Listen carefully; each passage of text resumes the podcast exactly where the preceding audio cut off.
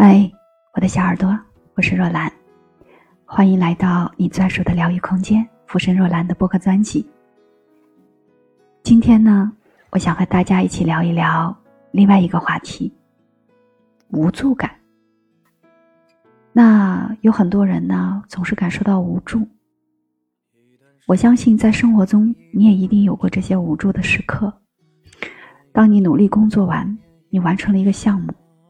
你发现领导依然把他信任的人安排在那个重要的岗位，却把你调离了其他岗位。那个时候你会很失望，很生气，觉得不公平，你感觉到很无助。还有你在陪熊孩子写作业的时候，孩子总是三心二意，坐立不安，不论你用什么样的办法威逼利诱，他就是不肯好认真完成。你很生气，烦躁，你觉得没有办法让孩子变得爱学习，为此你也感到很无助。当你知道你对周围的事情没有了支配的能力，也就是说，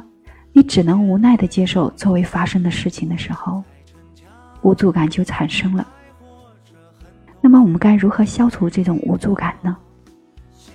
今天若兰会从两个方面给你去聊一聊无助的来源，并且我想教会你啊如何去应对这个无助感的三种办法。无助感它有两个来源，一个来自于自我的失控，另一个呢来自于对外部环境的失控。说白一点，无助就是对自己的失控和对他人的失望。对自我的失控啊，往往来自于我们缺乏意志力。想一想，你是不是也有这样的情况？当你看到你刷手机朋友圈有人晒健身的照片啊，女生漂亮的马甲线，修长的腿型啊，让你非常羡慕，所以当下你也决定要锻炼，要找回曾经最好的自己的身材样子。于是你马上去办了健身卡，你计划每周要去锻炼三次。前两周你很有动力，你相信自己一定能做到，可是运动了两周呢，你没有感觉到身体或者身材有明显的变化，你开始有些懈怠了。第三周第四周呢，你只运动了一次，慢慢的你越来越不想动，然后这个计划就破产。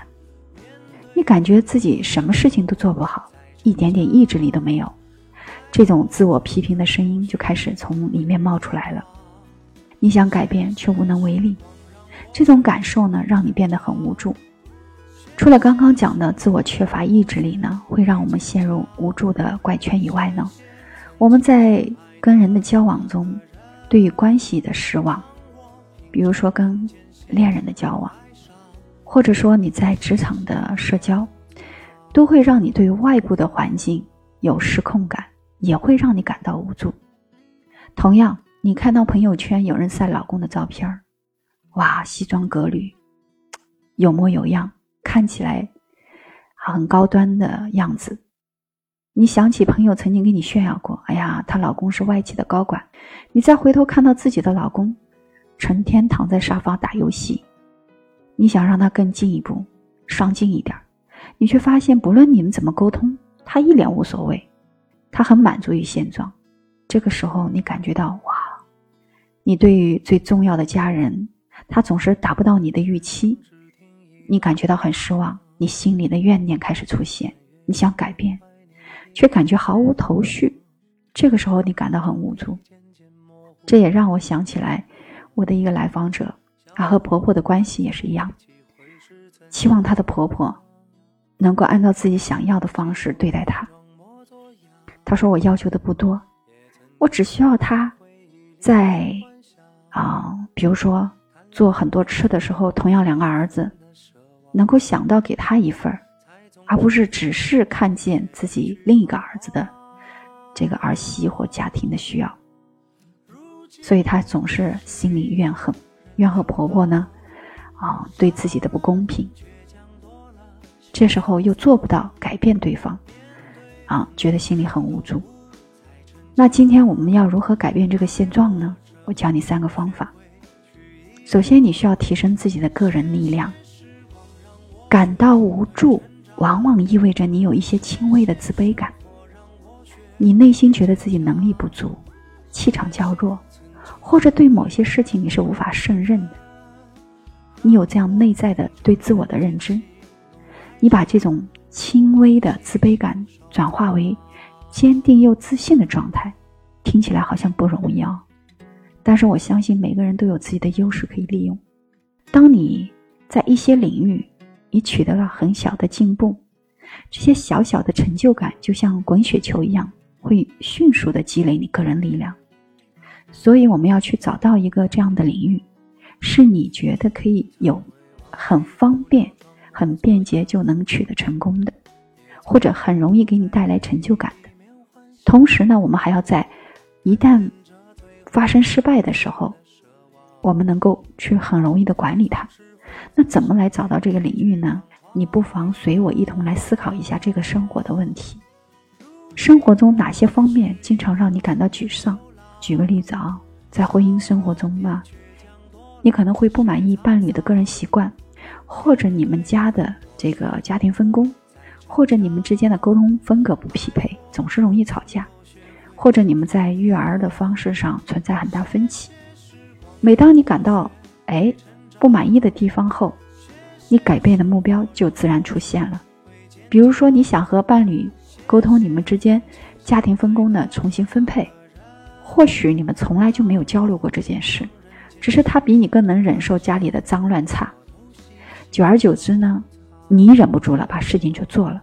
所以你希望对方也能够更合理的参与进来。这我只是举个例子，类似的例子你可以至少列出很多个。第二个呢，就是把你列出的所有想要改变的事情，按照可以成功的可能性呢和失败后是否易于管理这两点进行零到十分的打分。比如还是刚才的例子，家庭分工的重新分配问题，因为你和你的爱人从来没聊过这个事儿，不过呢你感觉对方是一个很讲道理的人，所以成功的可能性比较大，你就打了七分，这就是成功的可能性。那什么叫失败后易于管理呢？你想一想，如果对方不同意，你们是否会激烈争吵起来，或者他根本不理你，直接回避，让你感觉到很失落，那这种情况你能接受吗？这种失败后是否能够很好的收场，你有一个判断，你的接受度有多少啊？觉得如果觉得没成功好像也没啥，那么你给这件事情打的高的分，比如你会打个八分。如果你觉得这件事情你不能接受，所以你会打一个很低的分。所以零到十分的打分就是这么打的。那我们至少得到了至少五件事情，我们要找出来让你感到沮丧，然后你就用这个每件事两方面的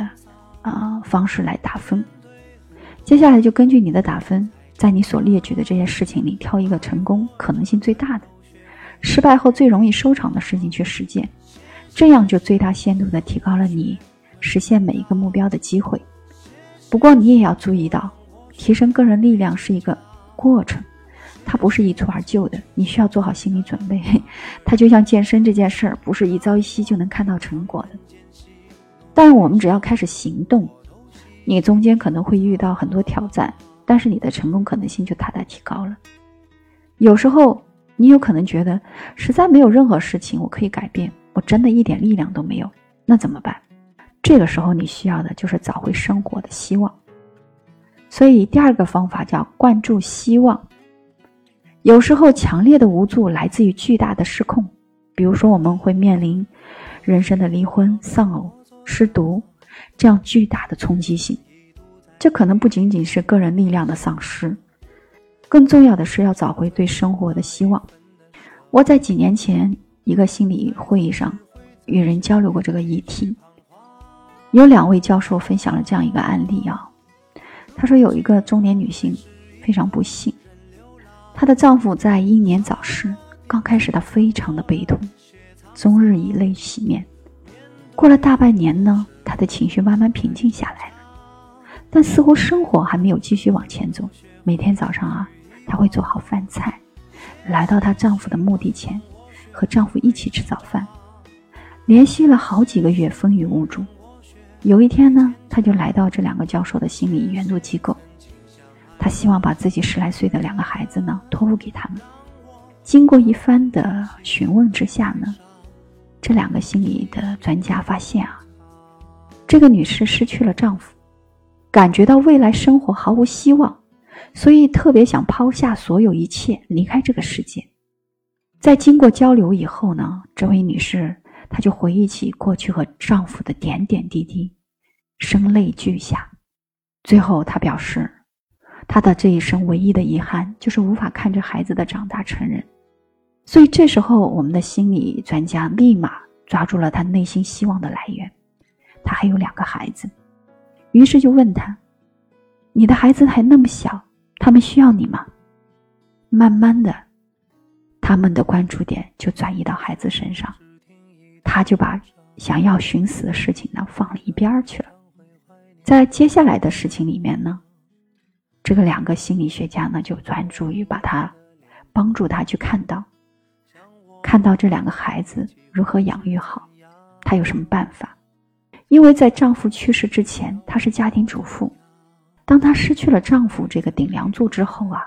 整个家庭失去了收入来源，生活突然变得很艰巨。她做主妇的这些年，她有自己很好的这个房屋收纳的技能，这几年收纳这件事变得流行起来了，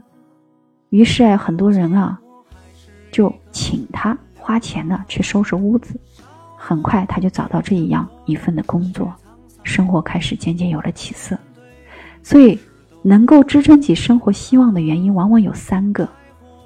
一个呢是有效的生活目标，你可以为了实现这个目标而激发的动力和实现这个目标的方法。所以在你特别无助的时候，想一想你的未来会朝哪个方向，哪个目标前进，你是不是一想到那个目标就非常有动力呢？然后你有什么样的办法可以实现它？当你回答了这三个问题以后，坚持下去的希望就有了。最后呢，你还会发现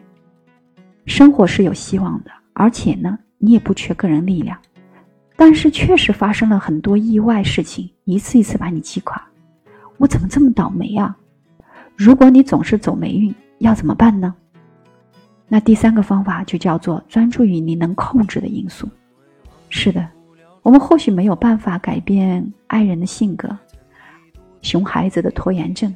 甚至某种程度上无法改变自己能力的上限。但是如果你的注意力总是放在那些让你自己很绝望无助的事情上面，情况并不会变得更好。许多心理学家啊，反复论证的一件事就是专注于我们能够控制的方面，对于我们的希望、动力和自尊都是非常有利的。换句话讲，把你的心思放在你能够啊觉得有掌控感的地方，这就会让你很有信心，很有动力。所以现在开始，我们一起要一定制定一个可控的目标。比如说，你要用尽可能可以实现和具体的词语来定义你的目标。打比方，为了夏天的到来而减肥这个目标虽然现实，但是它不够具体。中彩票是具体的目标，但并不能现实。那我们把目标定为，在明年的体检之前，通过运动、饮食控制，把血糖、血脂、血压控制在正常范围。对于很多人来讲，这就是一个既现实又具体的目标。第二个呢，就是你要把大目标分解成小目标。记住，不论目标拆分多小，我们的大前提是专注于你能控制的因素。所以你的关注点始终是在你每天或者每周吃什么、吃多少、运动量多大，这些是你可以控制的，而不是说我必须要减重多少，我要降多少血压，这个是你完全不能控制的。第三个呢，你要列出所有潜在可能走的弯路和挫折，比如说深夜叫外卖的冲动，或者因为你很忙、懒，你没办法自律、按计划运动的可能性。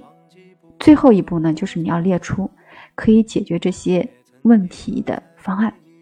比如说你要为你的运动计划提供一定的弹性，可以弥补的空间和机会。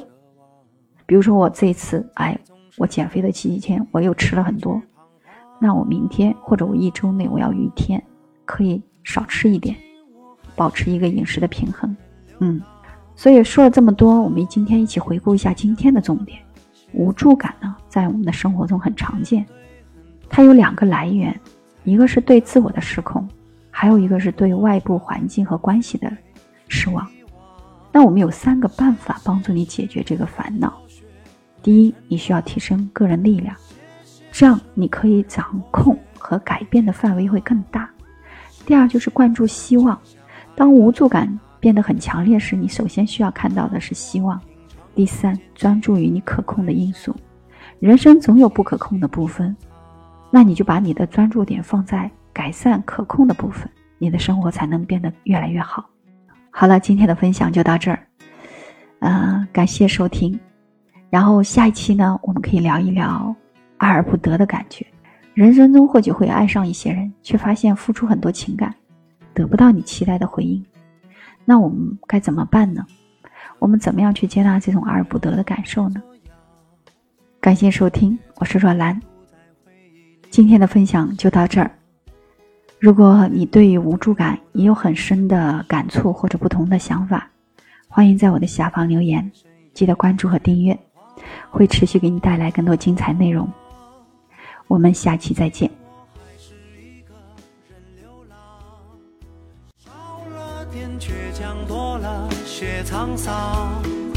面对很多事都不再逞强，爱或者恨都学会去遗忘。谢谢时光让我学会成长，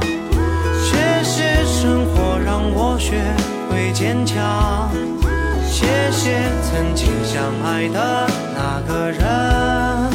让我品尝人间喜怒哀伤，我都悉心收。